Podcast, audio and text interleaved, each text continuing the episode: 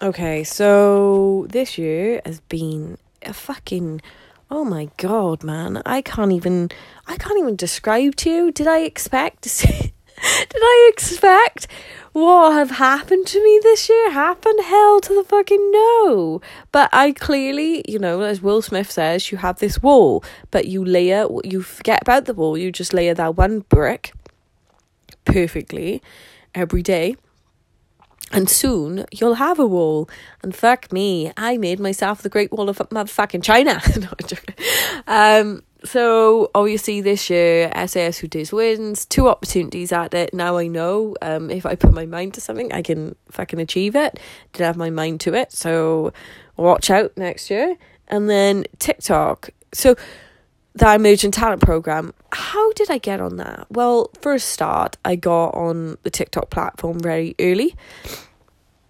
I just want to say now, by the way, like when talking to other people on the program, they seem to just been at it months, where I've been at it a year, you know, probably about fucking 10 times longer than all of them. Oh, I don't know. You know what I mean? Like over a year, though, a year and a half. Um, so it just shows you that if you go on the platform now and you start producing content, this is a fucking fabulous opportunity for yourself. So I've been writing in my book maybe for a year, um, or maybe since this year, right? That I want to be a TikToker. So one of my legends goals is to be a you know a big TikToker. That's where I want to be.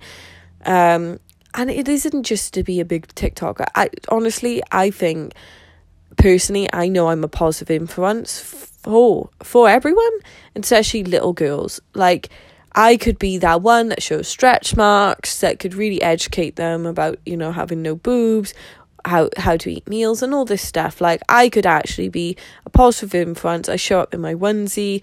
You know, it's just nice to have literally the girl next door to be on the app.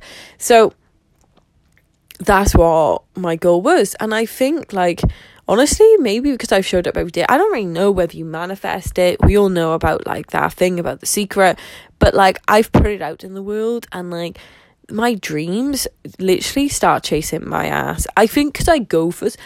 I don't get it. Like, I honestly don't get it. But, like, I go for something, like, wholeheartedly when I do go for it. Um, you know, because I'm just I commit, and I think that's the one difference between me and a lot of other people. A lot of people say they want a goal, um, but they don't. So, for example, like you know, SAS Who Dares wins. There's a lot of people that say they want to go on it, but a lot of people won't even travel to go see the casting team even if it's just for 10 minutes like oh i can't do that then you don't want it like for me it like if i say i'm going to do something i generally do it and i fully wholly commit into it so for example when i say i'm going to post every fucking day i generally post every fucking day the only platform that i dropped off and i struggled with was youtube because i, I fucking don't like editing literally i just really don't like editing but like I do do my weekly vlogs like every single week.